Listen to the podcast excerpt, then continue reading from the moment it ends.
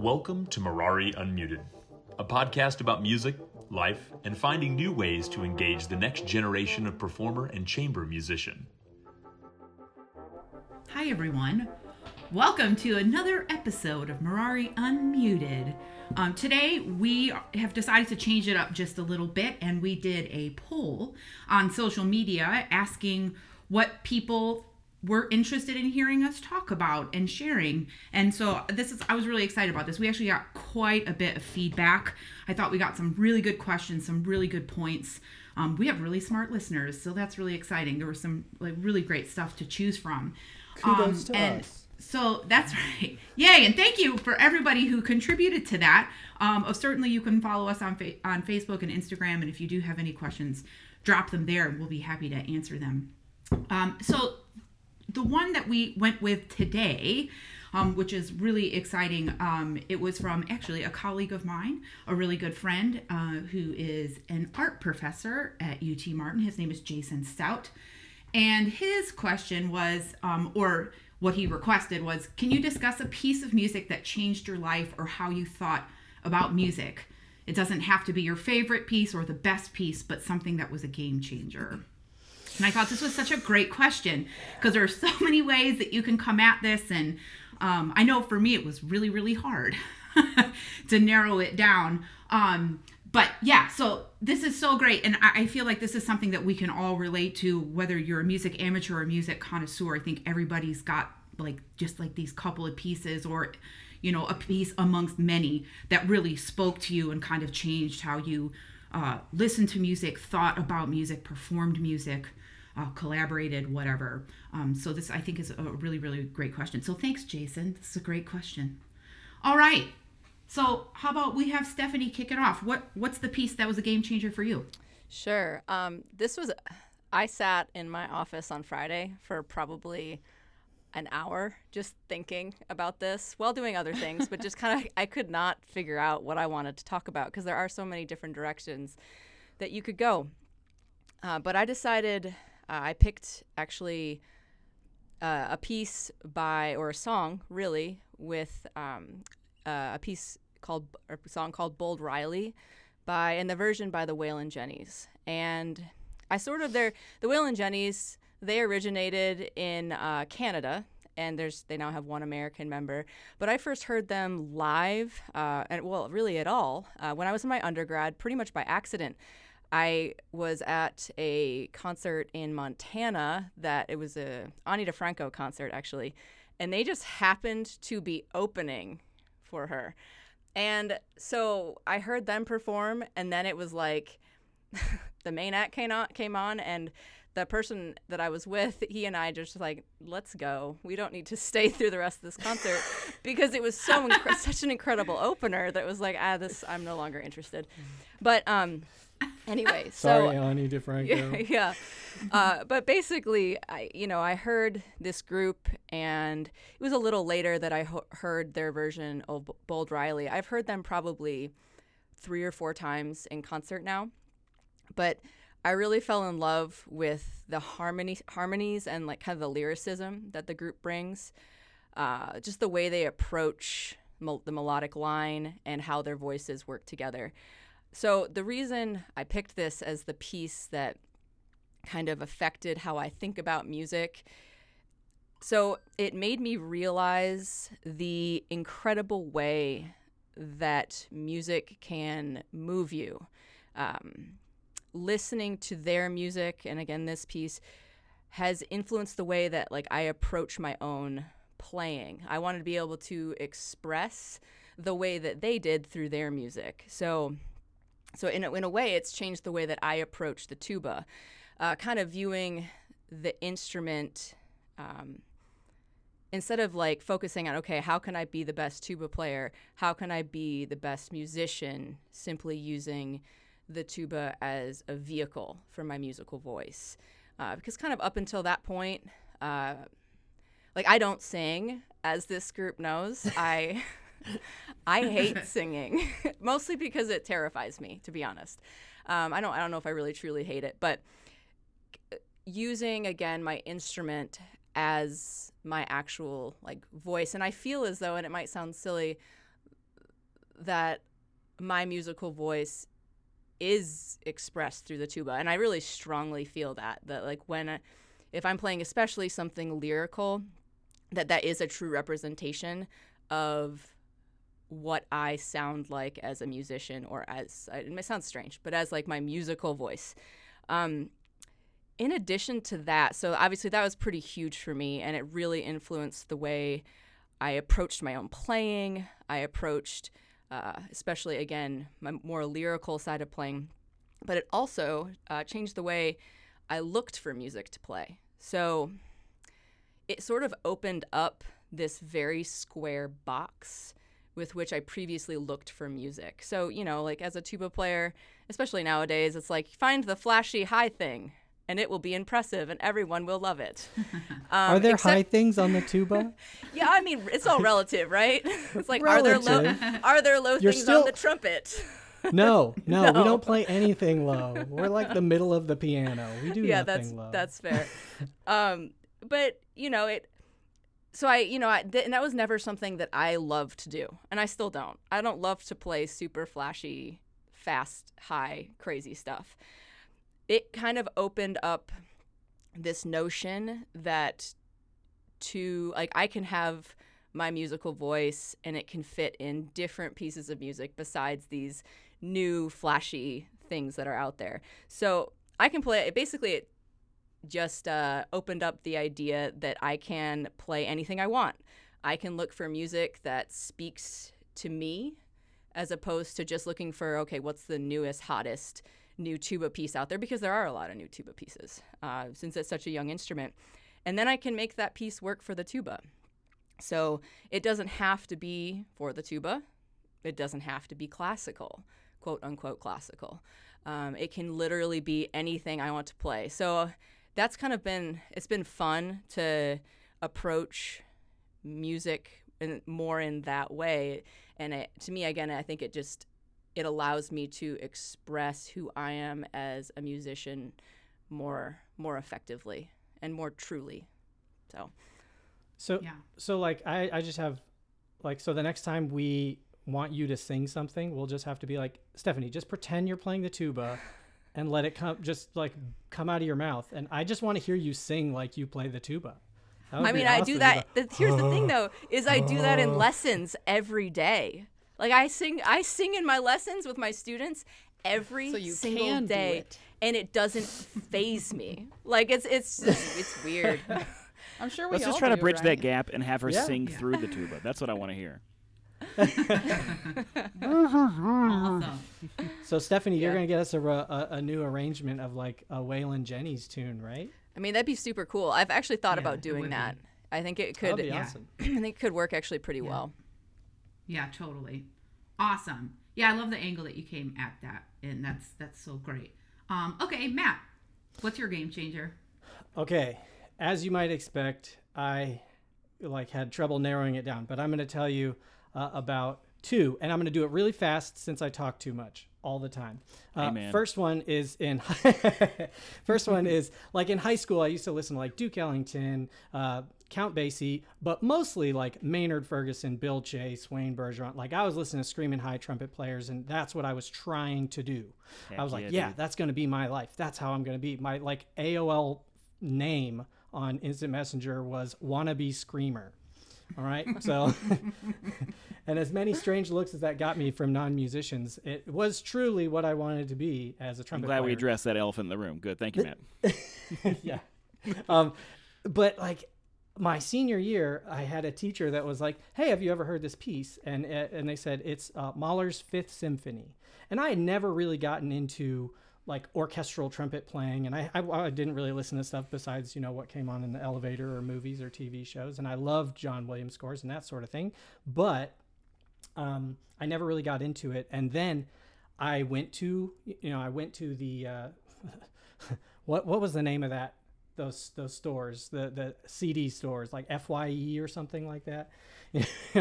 Um, so i went to one of those and i just grabbed the first album i could find that was uh, you know Mahler's Fifth Symphony, and I didn't know anything, and I picked up this recording of the Vienna Philharmonic. I was like, oh, it's European, it must be good. Um, and it turned out to be uh, this really incredible recording. Uh, Lorin Maazel was conducting, and it was from 1982, which was Hans Gansch, who, who was the, it was his first year as principal trumpet. And I had no, I, I didn't know any of that at the time. So I went home, I listened to the first movement, and I just sat there with my jaw on the floor because I was like, what is this piece? You know what yeah. what is this music that is like ripping me apart but also inspiring me? I didn't listen stupidly i didn't listen to the rest of the piece because i was so excited to play and i transcribed. I took like the next half an hour and i like figured out the entire opening solo and i was just playing it from memory over and over again because i was like I can sound more like this person, which was never the case listening to Maynard Ferguson. You know, I, I did all that same stuff, like transcribing, like trying to play along with it. And it was the first time I was like, I, I, it just spoke to me way more than, than anything else did. Mm-hmm. And it sort of set me on this path that I was like, I love this. I want to listen yeah. to this stuff. I can sound like this. And more than I realized, you know, I, I often say, oh, Phil Smith, who is principal of trumpet in New York, was is my model for sound, and that's what I go for now. But I don't think I realized that really and truly, my very first model for sound of this like sort of orchestral thing was uh, this younger Hans Gansch, who was principal of Vienna for like 20 years, and still to this day, I find recordings of him on YouTube, and I'm like, this is amazing. He has just a gorgeous, gorgeous sound. You know what um, really like freaks me out a little bit? It's that was the exact same recording that I first listened to Mahler 5-4. and I went to Best Buy yes. to get that recording. And it's so weird you're like, oh, I have no idea. I felt the same way buying that same daggone CD and sitting in my car yeah. and listening to it. And oh my gosh. And that's why I'm so glad we're trumpet buddies. so well together. oh my gosh, our, our entire upbringing. Are we the same person, Matt? no. No. Oh, fine. I see how it is. I don't no. know. You guys don't seem any different to me. Thanks, Stephanie. Why don't you go ahead and sing it for us? Yeah. so then, just super fast. Um, uh, sorry. The, uh, my other piece is uh, it's called Cantus in Memoriam Arvo, uh, Benjamin Britten by Arvo Pärt, and it was something I found in my music history class. And once I realized, like once I studied and realized the simplicity of it, I'm not going to go into it, but it's essentially an entire piece based on an A minor scale descending A minor scale. That's it. And I was 100% crushed by this piece emotionally. I was like, oh my gosh, I felt so much listening to this thing and it just drew out so much. And that's like the brilliance and the genius of uh, Arvo Pärt. But at the same time, I, I started, I did sort of what Stephanie did and I stopped. I stopped freaking out about the highest, fastest, uh, loudest things. And I was like, what if I could play something really, really simple, heart wrenchingly beautifully? And that became uh, like that became the way that I wanted to play trumpet from that point on. You, so you know what's funny it. about that, Matt, is so hmm. on a recital probably about three years ago now, I played Arvo Pärt Spiegel im Spiegel. And yeah, oh, it was yeah, in my school. It was. I've played it a number of times, and it's absolutely terrifying to play, but it's so effective. so I know exactly what yes. you mean. Yeah, that stuff yeah. is awesome. Yeah, totally. Oh my gosh. Well, I think we all agree that Mahler 5 was definitely a piece that once you heard that for the first time really, really did open your ears. Yeah, to all this awesome stuff. Totally. Yeah, it's so good. So good. To this day, the Adagio is still one of my favorites. So awesome. Yay. Sarah. It, it, took me like a year to listen to the second movement, by the way. I'm an idiot. awesome. All right, Sarah, what you got on your list? Sure. Well, similar to Stephanie and Matt, I I think it's more the experience, like the memory of an experience that sticks out in my mind and brings me back to a certain piece or a certain um, moment in my life. And so there's I, I'd say probably my favorite thing that I that really sticks out to me from my past is just this group experience of creating a product with a large group of people. And for me, that happened several distinct, separate times in like an orchestra. Um, and so I have like four memories. So there's four pieces that I'll touch upon, but it's really more of the the emotion and the the feeling of playing with these people so it doesn't really matter what the piece was, you know? Um, it's just that these pieces happen to be amazing. And so it's probably part of the reason that it happened. But, um, but I mean, I can tell you like exactly where we were, you know, what time of day it was. I got goosebumps like probably once a minute, you know, playing the piece and just like feeling this real like team um effort, you know, like this this accomplishment that we did together as part of the experience of of listening to the music and playing the music. Um, so the four pieces that I, I recall, they're all well, most of them are from grad school at IU, are um, Alpine Symphony, Mahler Six, and the Verdi Requiem, and all of them, I think through all of them. Oh, and there's one more that wasn't with IU. It was Mahler Two, um, that was with a, a symphony in um, Ohio, And, and and you forgot about uh, the entire Mirari renewed, reused, recycled album. yeah.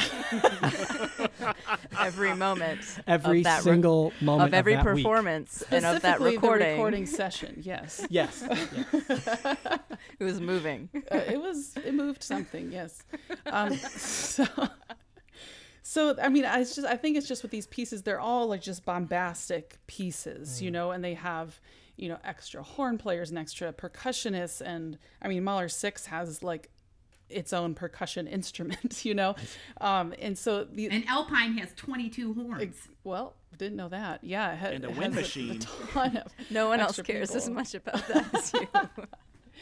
and and I think you know I just remember performing these and thinking there's nothing like this feeling like I seriously feel like I'm on a cloud and I'm not sitting on the ground and I don't want to leave you know like I just remember in Mahler Two uh, like we played the low brass chorale and I it just couldn't get better than that you know? And um, at that time too I was pregnant five months with George and I remember thinking like maybe he's you know maybe this will like turn him into a Mahler fan or something you know having experienced Mahler Two from the stage when he was you know five months in utero. But um, I try to think about those experiences and like what was it about them because I've had other group experiences, and I'm talking obviously like larger orchestra. Obviously, when I play with you guys, like I really enjoy making music with you, but I'm talking about these like humongous, you know, pieces. Um, I've had other experiences where it's just not magical, and it probably should be. You know, like I played Symphony Fantastique, I've played, um, you know, Brahms. I played so, a lot of great pieces, but what was it about those specific experiences that really kind of like changed things for me. And it was that most of the people on stage, if not all of them, and the conductor were super passionate about what they were doing. You know, we all wanted to be there, we all wanted to play, and we all wanted to play that piece with each other. And I think that's that says a lot. You know, everybody's really committed. Uh, we all came in prepared. We had listened to the piece before. We had practiced our parts. We weren't. Nobody was sight reading. You know, everybody walked in with the reverence of this piece, this composer, and we were ready to go. Um, it was amazing music in all cases, you know. and we all we all had bought into like we are gonna commit to making a product that is greater than the sum of the parts. You know, I can practice my trombone part, and the the second flautist can practice their flute part. But together, when you put all like sixty or seventy people, this is a product we can only create together. And so I think those are, you know, some things I took away with from that was that those things really matter. You know, when you really come in prepared, you love the music, you are convinced that you're going to make the best possible product, it changes things. And so I, you know, I seek those experiences whenever I can. You know, great repertoire, a great ensemble that is really bought in, buying into their product and their performance. Yeah, I'm totally there. So those are the those were my memories that I I look for and I try to recreate whenever I can. And as you can probably tell, I try to pass along these lessons to my students too. You know, you know, you show up prepared. Have you practiced your music? Have you listened to the recordings? Do you know how the you know the other parts go in the brass section or in the in the woodwind section or string section? And um, really encourage them to be prepared for their musical experiences as well. Yeah. That's awesome. I love That's that. great. Peyton, you're up. Okay, so this is gonna sound stupid, and I want you to get on the the train with me because I'm gonna take you for a journey. um, so so the question was like, what piece or two pieces kind of help shape you or change you in so many ways? But mine kind of started with like when I was my senior year of high school. Let's just say I um, Peyton's kind of dumb in high school. I mean, you can say that now. I'm sure. I'm sure Matt is thinking that immediately. Um, Every time we get on a call. I feel that. I feel that. I'm, I'm hurt, but I'll take it. It's fun. Um, so in high school, I didn't start taking lessons until my senior year, obviously to prep to go into my undergraduate. And lo and behold, I, I had a wonderful teacher. His name was Steve uh, Hendrick in, in Roanoke, Virginia. Hi, Steve. If you're listening, you, you the man. Um, I don't know if he listens to podcasts. He's kind of old now. So, Steve, don't take offense if you do listen. You Um, can send anyways, them a transcript of this. Th- that's what we should do, totally.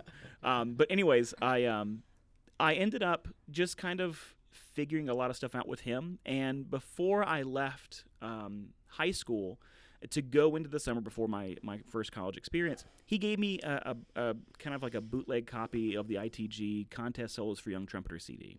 And at that point in my life, and this this goes back to me being stupid, I never actually knew what trumpet piano repertoire was. I, growing up in high school, I just knew band music. All trumpets play in band and orchestra. I didn't know there was trumpet and piano music, right? Yeah. So, and I don't know if any of you guys ever experienced that either, just kind of having like a whole new genre open up to you for your instrument. I mean, I, I, I didn't, and I, and I openly admit I was stupid. Um, but with that, I went home and I listened to that CD, and I can remember now sitting on the edge of my bed, looking at the CD player in my room and just staring into it, being like, "Holy crap, this is amazing! This sounds so good." And obviously, as I went through my undergraduate, I, I knew those pieces. I, I learned you know more about it. But that recording, going back to so- something Matt said, that recording was done by Joseph Turrin and Phil Smith. And so for me, that was like the first step into holy crap, this trumpet sound is amazing. And so I didn't know the various pieces. I just knew track four was, was a good one that I liked to listen to. and I had no clue it was, you know, a, certain piece or by a certain composer. And lo and behold, I get into my undergraduate a little bit, and I think just kind of being experienced and exposed to, to Phil's sound at that kind of crucial point in my life, I really just started to listen to, li- to listen to more. And yeah, everything kind of goes back to, to, to Phil Smith in so many ways. And I, and I hate, and my students here at, at the University of Utah really make fun of me for this because I always throw Phil Smith recordings. If, if we're playing a standard piece in the repertoire, I always throw Phil Smith recordings in because for me, that is the voice uh, in the trumpet that I want to have. I and it, and so many people say that all over the world and all over the country, and I get that. And but like for me, like when I play, sometimes I shut my own ears off and just pretend that, that his sound is coming out of my bell. The way I articulate, the way I do vibrato, the way I, I shape notes, everything is based on that. And that's why in, in the way I teach, I focus so much on like trumpet is equivalent to language. Like how do we learn to speak? We learn to speak by listening to like Rosetta Stone, and Rosetta Stone's like, um, you know, giving giving you phrases. Like you wouldn't learn how to speak French from me, right? Because I'm from Southwest Virginia and I'm a, I'm a you know a little bit of a redneck. So you don't want to go to France and say bonjour, how you do know? You know, you don't want any of that. And so I tell my students, hey, make sure you're listening to to recordings and trying to ingrain that sound. Well, lo and behold, my undergraduate teacher, uh, Dr. John Adler. Uh, let let me hear a piece that he kind of worked on in his master's, and it was Joseph Turrin's trumpet concerto and I fell in love with it because obviously it's Turrin again, and I, and I really love Joseph Turrin's writing and the way he uses our instrument, uh, the trumpet specifically. But at the same time, it was Phil Smith playing it, and it was with uh, the New York Philharmonic, and it, it kind of changed my life a little bit. And so for a long time, I just kind of sat exploring this piece over and over and over and over and over again, and it took all the way till my second year of my doctorate to actually get up the nerve to to really and truly prepare that piece and I took it to the national trumpet competition, and lo and behold, I ended up winning that year. But the long, too long didn't read version of my my story is a little bit of exposure to Phil Smith at a very crucial point in my life led me to that piece that, in so many ways, helped kind of change my life. And it sounds kind of stupid to to be thinking like a single piece can change your life, but as you've heard, like you know like Sarah, Stephanie, Matt, and I'm, I'm assuming Jesse's going to talk about it, unless Jesse just takes a hard left field turn and be like, I like Metallica Screamo, and that, that just really gets me going. Um, but like at the end of the day, it did. It changed my life because it, it allowed me to focus on different things that I had never thought about in my own playing. And I owe a lot to who I am as a player from having that crucial moment in my life where I could really dig into the nuts and bolts of like engaging my listening, engaging what I'm hearing, and trying to replicate that in my own playing. Um, to who I am today. Yeah, I mean, yeah, I have a lot of fundamental things that I'm still working out. Duh, we all are. But I think what helped shape who I am as a musician was listening to that CD to get my interest sparked and then diving into that piece to try to replicate the sound that I was hearing. So, yeah. That's awesome. Yeah, I Sarah, I was thinking about this very similarly as you were. It's just kind of I feel like my life has been it's like marked by these pieces. So like there's this really significant moment and it's significant because it's the first time I heard this piece or the first time I could feel that way listening to a piece of music or sharing it with somebody else. Um obviously I have a, like I, I was just like making a list. I'm like, oh, what are the pieces I think are really cool? And I'm like, okay, I'm gonna have to scale this down just a little bit. Bring Um, it back a little bit. Exactly. And I mean, I- think kind of like first pivotal, Peyton, what you were saying about just like hearing a piece of music and being like, oh, like I, I something like I get this way more now. And um, I mean, I've been listening to music my whole life. Both of my parents were amateur musicians and they love music. They love classical music. We listen to it all the time in the house. So I was hearing music a lot. Um, but when I was in middle school, um, we went to go see the Buffalo Philharmonic and they performed Appalachian Spring. And I think I was literally the only person who was like, A, ugly crying by the end of the piece and just like not blinking, just mouth open and hearing it live. Yeah, I mean, it was just like, I mean, it was literally like I, I've, I've never felt like literally felt music like that. And For I those of you at was, you know, home, to Matt just tried to replicate what Jesse was experiencing visually. For I just us. I'm just This picturing this like cartoon version of Jesse with like her mouth like wide open and eyes wide open and tears like you know shooting Like up to the waterfall Oh side. yeah, exactly. No, totally. That's kind of what it was like. And it was like the neat part was is like you get so like I don't remember anything else that was going on. It was so focused on that particular thing. And I think a lot of these moments that I've had, it's like, you know, I, I like I don't even remember anybody else around me. You know, it's just like this real like moment where you're really connecting with yourself and your soul. And I'm an empath, so I feel things really, really hard. It's kind of the may, the way I move through the world. So to be able to experience other people and other people's lives and um, obviously human experience, it's like music is the way for me. Um, I think it's really opened my eyes to a lot of things in my life by feeling those things from other people and then being able to kind of sort through them. Um, another piece, um, musicals for me are, are big things. One, because they're so interactive and you see it live. And certainly I remember, you know, seeing West Side Story for the first time. I actually played in the pit for that when I was at IU. And luckily I was on the wall closest to the audience. Yes. So I actually got to see the show too. And I was like sitting almost right next to the conductor. He's like, hey, don't you miss an entrance. And I was like, I totally got this. it was so great. Um, so uh, it, it like it's just such good music, and like when you get to play it and watch it and just be in it, it was almost like being a performer and being an audience member at the same time. It's just like I got to play these things and viscerally like do it, and then I got to sit back and enjoy what was um, actually happening and just kind of let that um, wash over me um, the Rückert Lieder by Mahler. That was the first time I just remember hearing, like, there's this one part in the fifth movement where the singer, it's actually the piece, uh, the recording I listened to was with uh, Dame Janet Baker.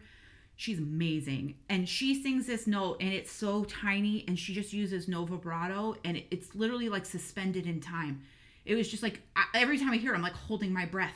Like, and I actually showed this piece to Jason, the guy who asked this question. he was like, there's no vibrato. And I was like, I know, oh my God. We were like totally free. And it's so fun to like just that thing that just makes it, it's, it like explodes. Like it's almost like you can see it.